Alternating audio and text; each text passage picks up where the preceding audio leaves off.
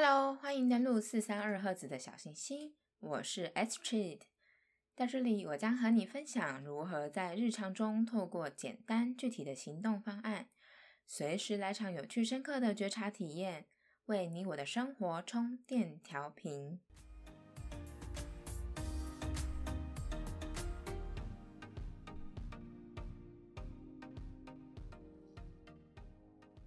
好了，今天又来到小宇宙谈心间的第二集。上次呢，我们聊了皮拉提斯，还有我的即兴剧体验。今天我想跟大家分享酒、咖啡、茶是如何在我的生活中为我带来满满的幸福感及能量。如果你也是这些饮品的爱好者的话，千万不要错过哦。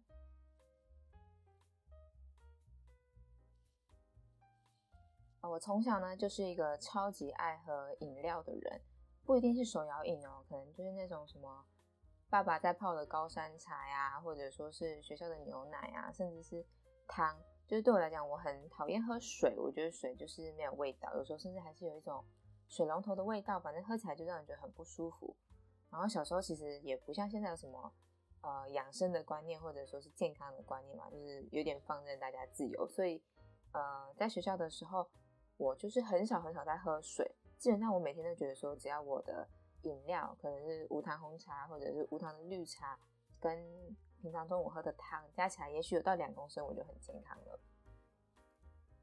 但是现在就是开始健身，然后注重养生观念，因为有点年纪了嘛，所以就会开始说哦，很重视说自己是不是有喝纯水。那刚开始超特级痛苦，就一定要加什么柠檬片啊、气泡水啊，很稀稀滑滑的有的没的东西，但是。真的要给大家一个观念，就是说如果你很认真的好好的喝两公升的水，对于你的身体真的是非常非常的有帮助。因为水跟茶其实它的成分还是不太一样，尤其是如果你有咖啡因或者是糖分，它可能都会带来一些身体的负担，甚至让你有点小小的脱水的现象。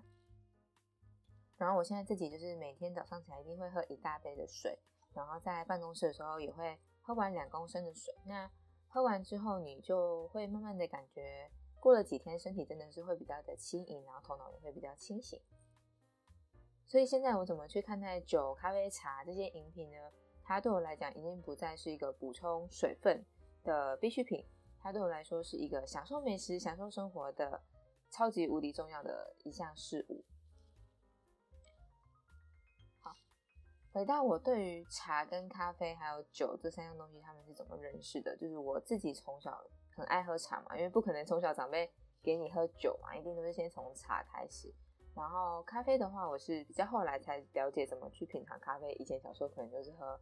波朗咖啡，就是嗯很甜。好，然后茶的话，就是一开始当然也是可能先从早餐店的红茶，然后就慢慢的觉得说，哎，其实无糖茶它回甘的滋味我也很喜欢。到后来可能高中吧，因为那时候呃放学的时候。我都会经过百货公司，百货公司就是以前地下一楼，它都是那种卖各种不同的品牌的茶，可能会什么薄荷茶、花草茶，或者是有那种腌制过，就是有呃枫糖香啊、桂花香的红茶。然后那时候四五点的时候，通常比较没有客人，所以呃百货公司的姐姐们就会很热情的说：“哎，要不要试喝什么什么什么？”然后我就会比较厚脸皮的就跑去要一小杯来试喝。这就是我跟各种不同风味的茶结下缘分的开始。然后现在长大后，我就很喜欢去探索不同的品牌的茶叶，譬如说像呃马黑兄弟他们会出马可波罗茶，我之前很喜欢的一款是蓝伯爵红茶。长大后我就很喜欢去探索各种不同的茶，像是马黑兄弟的蓝伯爵就是我的超级喜爱。嗯、呃，在泡的时候呢，你把那个茶叶罐打开。然后你就看到完很完整的一支一支的红茶，中间就是夹杂那种蓝蓝，然后有点粉粉，很紫色，很梦幻，就像呃月月夜晚里面小精灵的翅膀才会出现的那种小小蓝色的那个蓝伯爵的那种小花瓣。对，它应该是一种花吧。然后你冲下去的时候，就看到那种小花跟茶叶在那里舒缓啊跳舞，然后慢慢有一个很香的香气。随着烟雾这样蒸腾上来，它可能会有一点带一点一些佛手柑，然后但是又有一种呃像薰衣草啊或是洋甘菊的那种清香，我都觉得哦，在家冲一杯茶真的是一个很棒的享受的过程。然后我也很喜欢体验各种不同的发酵程度的茶，或者各种不同的风味的茶，像是桂花乌龙啊、呃、大吉岭，然后洋甘菊、南非普洱茶都是我的心头好。就不知道有没有人一样喜欢喝茶，就是很欢迎你跟我分享你爱喝的茶，我一定会迫不及待的立刻买来喝，因为对我来讲，透过喝茶来品味生活就是一件非常非常享受的事情。然后我也常常在透过泡茶跟喝茶的过程中，感受到一个很像在冥想跟觉察的平静跟快乐。如果大家有兴趣的话，我们也可以针对不同的茶，跟我去买不同的茶，然后泡茶所感受到的不同的冥想跟觉察体验来一些分享。好，接下来很快的进入到就是咖啡。咖啡的话，如果你也是爱好咖啡爱好者的话，就请跟我一起欢呼一下。就是我在以前的话，是我妈妈她很爱喝咖啡，她那时候就是从从几种咖啡开始喝，我就一直很没有办法理解为什么咖啡是好喝，因为它对我来讲就是要么很酸，要么很苦，总之都是不好喝的味道。然后等到我开始工作以后呢，我有一个同事，他每天早上第一件到办公室的事情就是冲咖啡。他说，呃，冲咖啡的那十分钟就是他给他自己独处的一个时光，他可以透过那个时间跟自己有一个对话，然后把自己调整好要去上班。那那时候，因为反正其实有时候冲咖啡真的，我现在自己冲咖啡也是冲一个感觉。以喝来讲，其实不一定喝到那么多，但是你很享受冲咖啡的那个过程，所以他就会很热心的分我一小杯咖啡。哦，那时候第一次喝到咖啡的时候，你真的没有办法想象那个是咖啡，因为它完全不是你印象中的咖啡的味道，它不苦，它的香味是很浓郁的果香，你就好像在喝第一口的时候，你是喝葡萄汁，你会感觉到葡萄的酸啊、甜啊，还有那种有一点点微微单宁的那种感觉，它就在你的嘴巴里面绽放开来。然后到后面的时候，它可能就慢慢的会微微的有一些苦味跟涩味，可是那个涩味是很淡很淡的，然后它必须存在，因为就像如果你吃巧克力，你吃一个非常非常甜的巧克力的话，你会觉得哎呀、呃，就是很卡喉咙，你整个喉咙都被那种糖啊、碳水啊，然后还有就是巧克力的粘粘稠感给充满，它很不舒服。但是为什么我们很喜欢吃 百分之七十 的巧克力，就是因为它到最后会有一个微微的苦味，帮它提一下，就像在食物里面加了柠檬汁，就是它为你带来一个很清爽的感受，你完全不会觉得不舒服，它反而帮你前面的那种酸跟甜的感觉给升华了。这是我第一次觉得黑咖啡很好喝，然后就慢慢的跟我的同事每天喝不同的风味，可能喝柑橘调多一点的咖啡啊，花香味多一点的咖啡，结果就入坑。现在每天我自己就是要来一杯黑咖啡，一边享受跟自己对话，然后看着那个咖啡粉，你可能在浸润或者人家说焖蒸的时候慢慢的膨胀，然后你感觉它的气流跟它的水流是如何在运行，到你想象这支咖啡它上面写说，哦，它可能会有红酒香，有巧克力香，有核果香，或者是有呃热带水果风味，你就一开始想象说，哎，等一下它在你的嘴巴里面可能会产生什么样的神奇的体验，你会感觉到好像你的口水就是在想象的时候就会开始慢慢的分泌，会很渴望感受到这样子很多元很多层次的味道，然后到你真的到口中就是品尝第一杯咖啡的时候，哦，你就会感觉，哎，其实跟我刚刚想象的可能不一样。然后它带给了我更多不同的体验，可能是一开始我记得我看到，呃，有一个咖啡，它评它形容说它有白花，我那时候真的就是没办法想象什么叫做白花啊，是百合花还是小波斯菊？就是，可是这种味道是我没有吃过这个花，我不会有这种感觉啊。但是等到我真的喝进去的时候，我就会觉得说，哦，对，它带给我的想象就是好像我闻到茉莉啊，或者看到茉莉，然后说或者说是看到白色的樱花，或者是呃去赏花的时候，就有那种很清爽，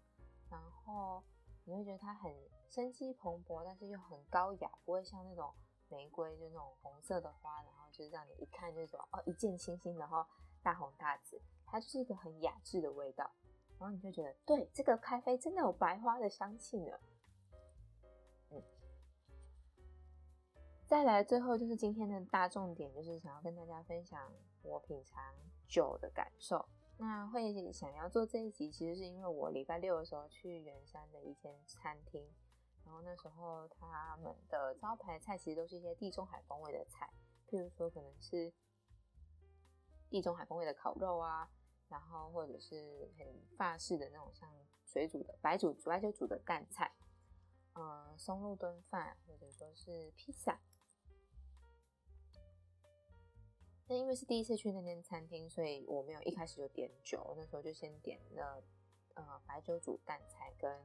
松露炖饭。哦，在看菜单的时候，你就觉得嗯这个价位好像有一点点高，然后因为它的描述就也没有很丰富嘛，就写白酒煮蛋菜，你也很难想象它是什么风味。但是它当你等到那个 waiter 它就是一盛盘然后放到你面前的时候，你就是整个觉得心花怒放。我那时候当下就说，这就是我生日一定要来吃的餐厅，或者就是我过年过节有重要节日我一定要来享受的餐厅，因为它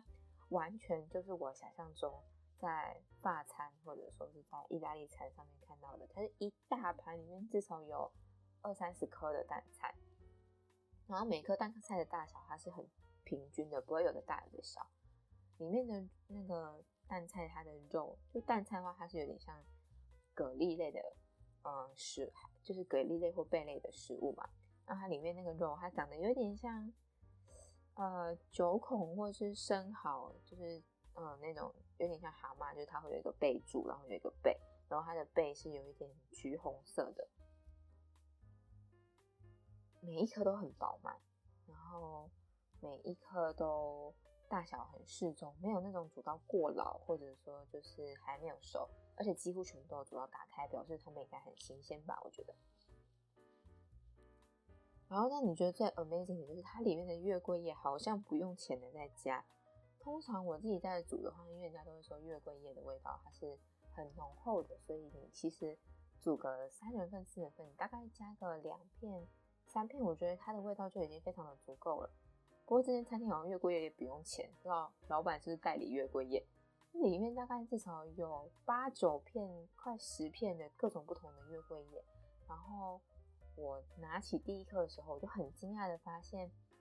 它的里面竟然有新鲜的百里香。我每次都是看那种就是电视上的，譬如说吉米奥利佛啊，或者 Gordon Ramsay 他们在煮呃菜的时候，他才真的会就是放很新鲜的百里香去做提味。但是这间餐厅它竟然就是在蛋菜里面，就是你马上就可以看到新鲜的百里香，而且你拿起来闻，你就会觉得一种很像迷迭香啊，然后罗勒交织在一起，很放松的一个味道。所以食物的色香味都前面两项都就是已经一百分，很棒的满分。好，那接下来就会品尝它的味道嘛。哦，它的味道真的是 amazing， 我觉得大家一定要尝尝看。你如果去吃过以后，你会觉得你的味蕾像是被开发的处女地，你从来没有办法想象说，原来一个食物它可以单纯的让你感觉到这么的幸福，然后它可以让你觉得你全身的细胞都在打开放烟火。因为我自己会煮马赛鱼汤，然后有一些就是法式的菜或者说是地中海的菜，它可能就是用高汤，也许是鸡汤的高汤，或者我也不确定这间公这间餐厅它是用什么样的高汤，可能就是海鲜的高汤，然后加上白酒跟洋葱，还有番茄，还有也许会有萝卜跟西洋芹吧，去熬煮。最后很不可或缺，他们一定都会撒上柠檬汁，这很怪。就是你吃台式的菜，如果今天人家跟你说，哎、欸，我的卤肉饭要加柠檬汁，你一定会觉得哎呀，这是什么邪教哦，就是怪怪的，为什么卤肉饭加柠檬汁？但是我是到开始接触西餐或者说是比较美式的餐点以后，你就发现哇，柠檬汁真的是一个很神奇的灵魂的存在，好像那个东西如果你原本吃你会给它六分七分，加上柠檬汁就瞬间也不是穿金戴银，但是瞬间你就觉得哎呦，你就给它给它也许八分啊九点五分，所以柠檬汁是一个很神奇的东西。好，然后我昨天那天吃那个淡菜的感受就是，你第一口会闻到的是很像海水的那种咸香的味道，然后是非常新鲜的。然后你放进去以后呢，你会觉得是很多的蔬果的风味，它先去冲击你的味蕾，就是它有甜，然后那种甜是很多层次的甜，就是如果大家有吃洋葱、吃、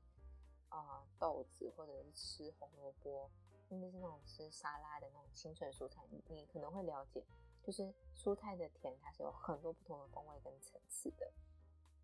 很第一步就会觉得你的舌头被这样很多不同的甜味给慢慢的就是滑动在里面，或者说是流进来散发在你的舌尖。然后你吃进去那一口、呃、淡菜的肉的时候呢，你就会在一步一步咀嚼的过程中发现，哎，那个海是一浪一浪的在打在你的舌头上面，然后冲击在你的口腔里面。你会很慢很慢的去品尝，不会像平常可能吃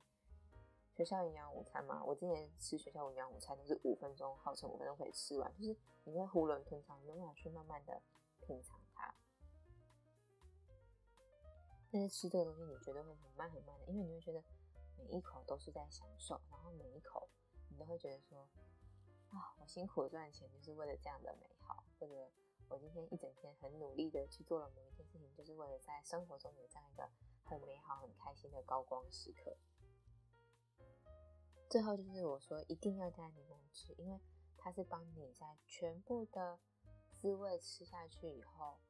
重新的唤醒它，重新的让你的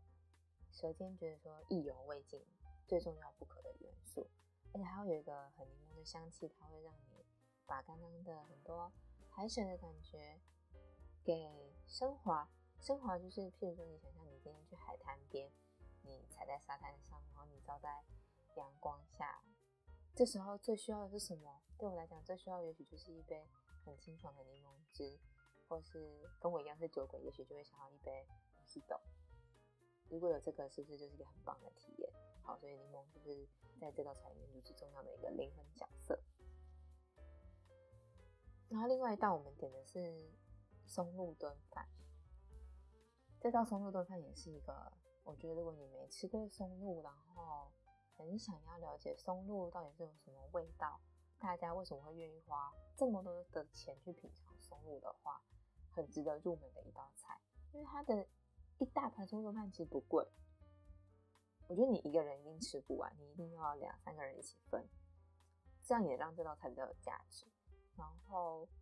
它一盘大概是三四百块，所以就还算一个可以负担吧，就是如果你平常是有吃过什么享食天堂啊、海底捞，我觉得都还算是可以负担的价格，不是那么的贵。但是这道松露饭真的是大推，无敌大推。为什么呢？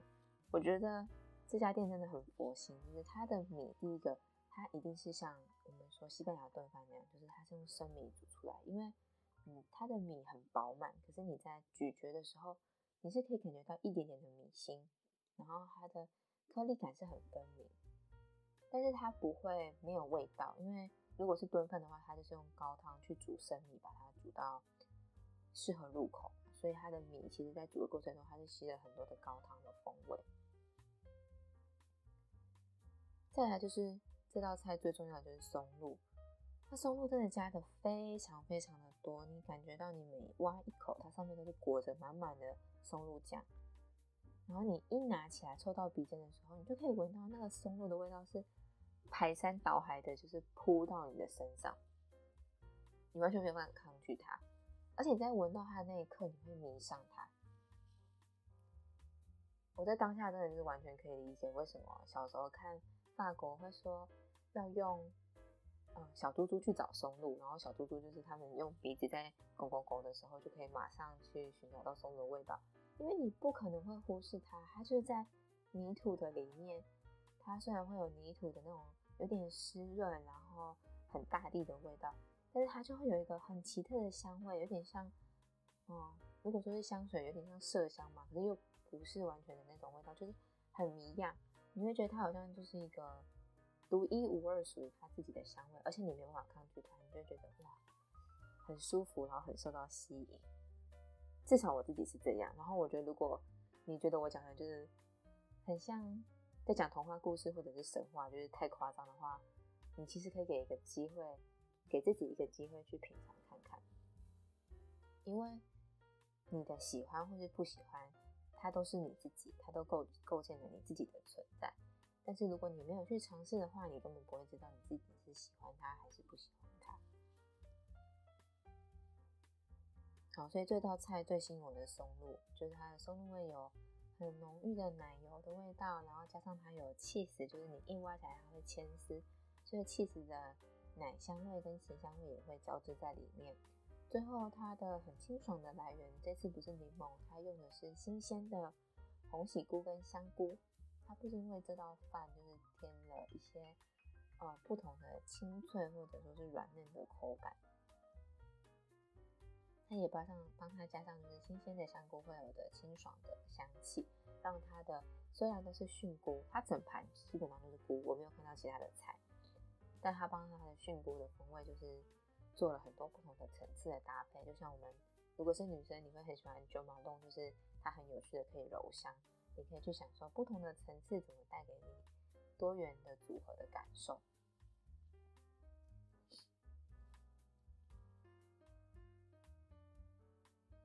好，最后要讲到今天的关键是酒，就是我自己其实应该内建有酒鬼的基因，我不知道其他人有没有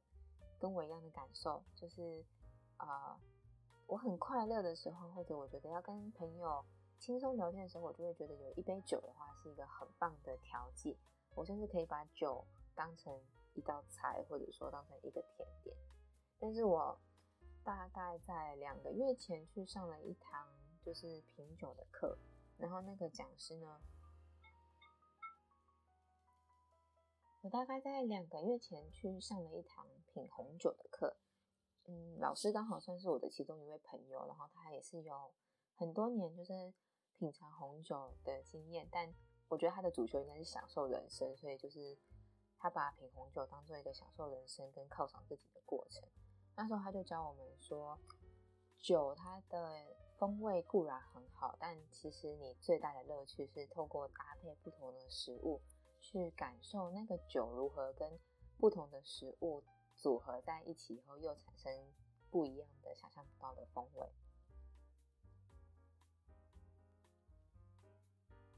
那因为时间有限，所以我今天先简单的分享一下我那时候在品酒课的时候，是老师教我们怎么一步一步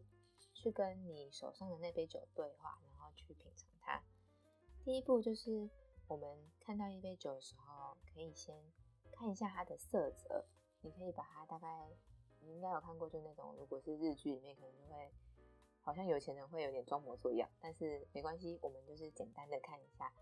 那杯酒。它可能如果你是红酒，它也许会有淡淡的红宝石，或者是蔓越莓汁，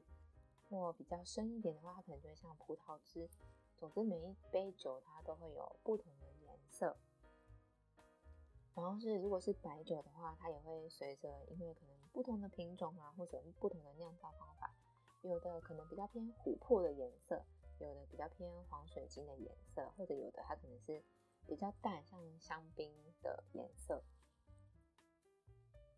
然后看完以后呢，有一招真的是我上品酒课特别学到的，就是你把酒杯微微倾斜以后，然后再把它回正，你会看到旁边有慢慢的酒沿着杯壁滴下来。然后还有一个很美的名字叫做酒的眼泪，叫 Wine of Tears。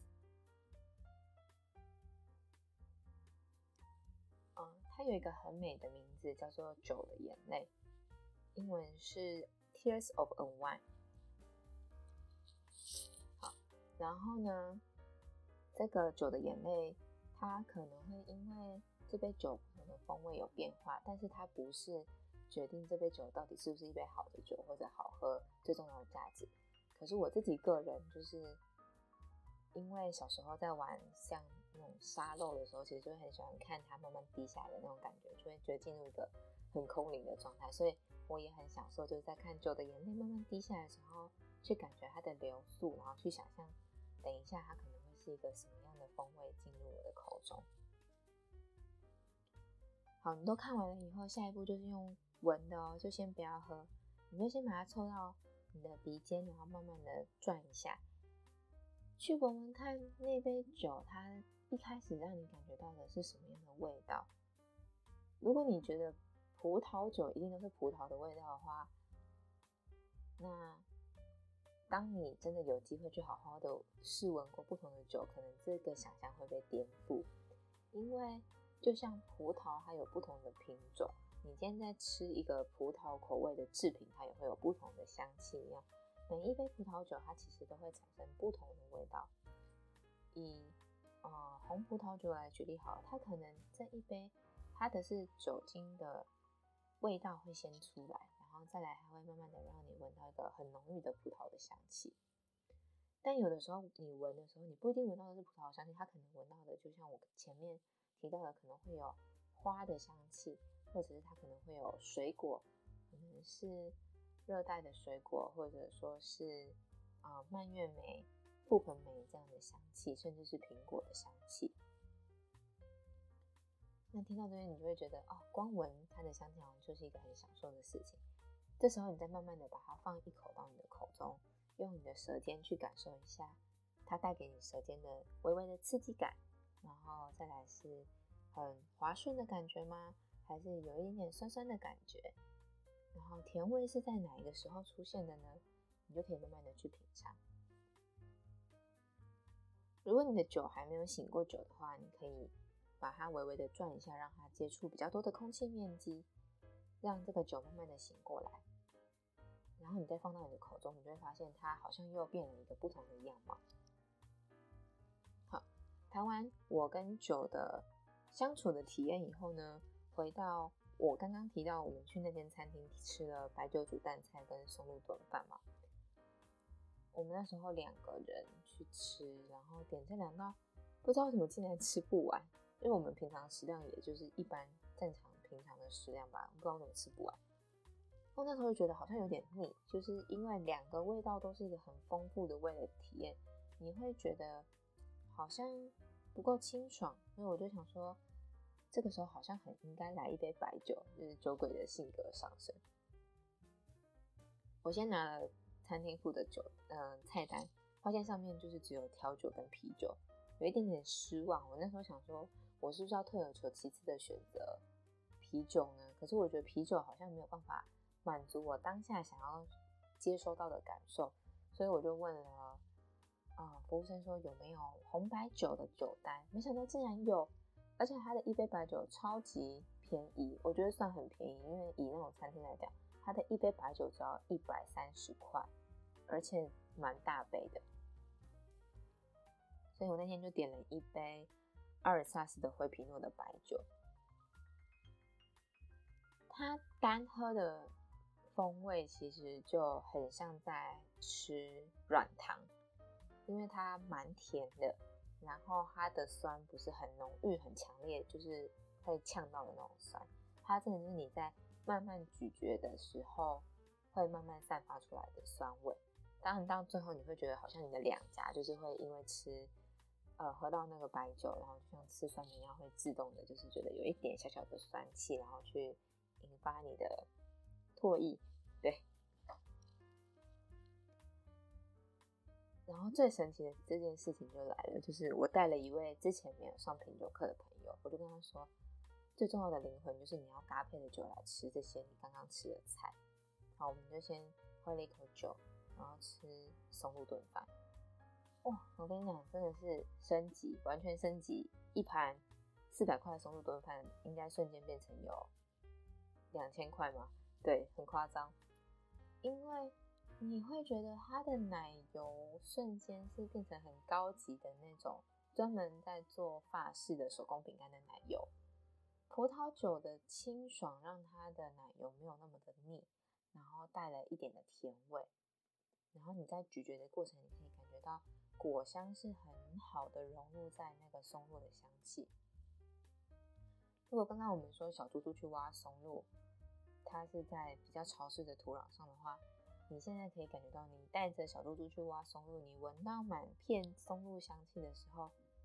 旁边竟然有葡萄树，或者旁边竟然有苹果树，你是在整个森林里面闻着很香的青草的气息跟果实的气息以及土壤的气息，被它包围住，那是一个很神奇的体验。那接下来我们又喝了一口白酒，然后搭配淡菜。刚刚说哦，我们说在海边的时候一定要来一杯柠檬汁或 Mojito 嘛，这杯白酒就是那杯 Mojito， 而且这杯白酒是很高级的 Mojito， 就是它让你觉得你今天是在一个私人的海滩去品尝的那个淡菜，然后搭配着水果，可能很新鲜的无花果或者是很新鲜的葡萄来成就你的这一餐。而且你原本吃的时候，我们都会说海鲜是鲜甜鲜甜的味道，原本它的淡菜的味道是可能我吃到的是比较多它的汤头的味道，就是很浓郁的蔬菜的高汤跟洋葱的甜味，但是它自己海鲜的甜味没有那么的出来，它是鲜味比较重。但当你喝完白酒，然后你再来品尝那个淡菜的时候，你真的会觉得哦，你在每一口的咀嚼中你都吃得到这个海鲜它特有的甜味，是像你在吃干贝啊吃龙虾那种很特别的甜味。所以我觉得透过这样的体验真的是帮我那一餐升华了很多。那一餐让两个人吃下来一千块，小贵，不是我每天都会去吃的菜，但是在可能领到薪水或者领到最近领到年终，可能几个月来一次，我觉得是一个很棒很棒的享受，也是很棒很棒的鼓励跟幸福。以上就是我透过很简单的分享我对于茶、咖啡、酒在生活中的观察跟体验，以及如何在一道餐食里面去做正念的饮食跟觉察的心情。如果你有兴趣的话呢，希望你可以告诉我你喜欢喝什么样的茶，然后我可以透过这个节目跟你一起分享你喜欢喝的茶让我有什么样的想象或者是感受。也欢迎你跟我分享你喜欢的咖啡或分享的酒，但是如果是酒的话，因为通常它单价比较高，如果可以找到一杯的，那我可能会去喝喝看。呃，咖啡的话呢，